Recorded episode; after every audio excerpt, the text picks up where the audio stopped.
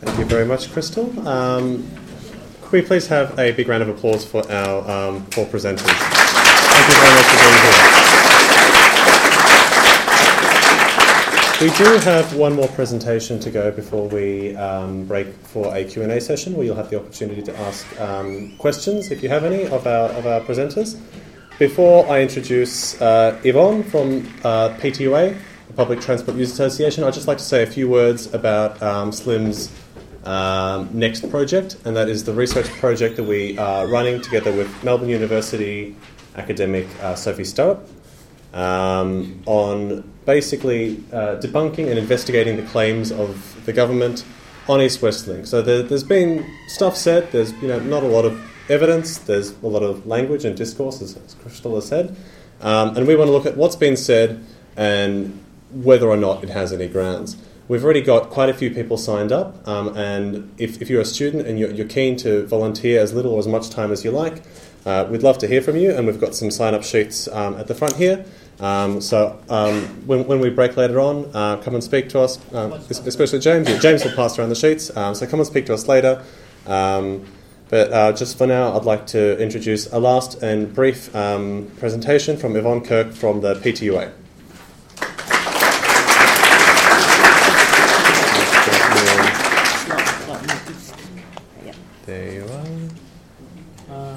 Won't need that. I can speak really loudly. You, can yell. I think I can yell. Hello, um, I'm Yvonne Kirk. I'm from the Public Transport Users Association. So we've just heard from Crystal about getting involved, and um, that's basically what I'm here to say. So we have um, East West Link, and to the untrained eye, it looks like a, um, a transport issue for the inner city, but it isn't really. It's a transport issue for the whole of the metropolitan area. It's an environmental health issue, it's an amenity issue, it's a social justice issue. So and if we don't do anything about it, we're going to use all the money that we would use for um, the East West Link, and we won't have any for other other transport um, projects. So um, we've got this graphic here, which actually illustrates, as Ian was saying, um, Nick was saying, sorry, Nicola was saying, that we could actually build for the same amount of money for the eastern section, we could build a lot of transport train infrastructure and so for the east west section, we could build it even more and actually get trains, etc. So we could build the Melton Upgrade, the network signalling, Rowville Rail, Doncaster Rail, Airport Rail, Dandenong Upgrade, Melbourne Metro, and 50 trains, all for the same amount of money. So it seems like a much better way to spend money, and this is what PTUA is campaigning on. They want to get, use that money to actually get public transport, a public transport system that works for the whole of metropolitan Melbourne, and not a road that works just for the inner city. So how do we go about doing that? So as Crystal was saying, we have to engage politicians and and I think that's great, but they're not listening to us. Um, we can't really get to talk to them. So we have PTV, and they don't have any forums or any um, community engagement at all. So we've got this new public transport authority, and we can't engage with them. And then we've got the politicians who've brought out the major transport amend, um, project facilitation amendment bill, which actually is trying to cut out any discussion.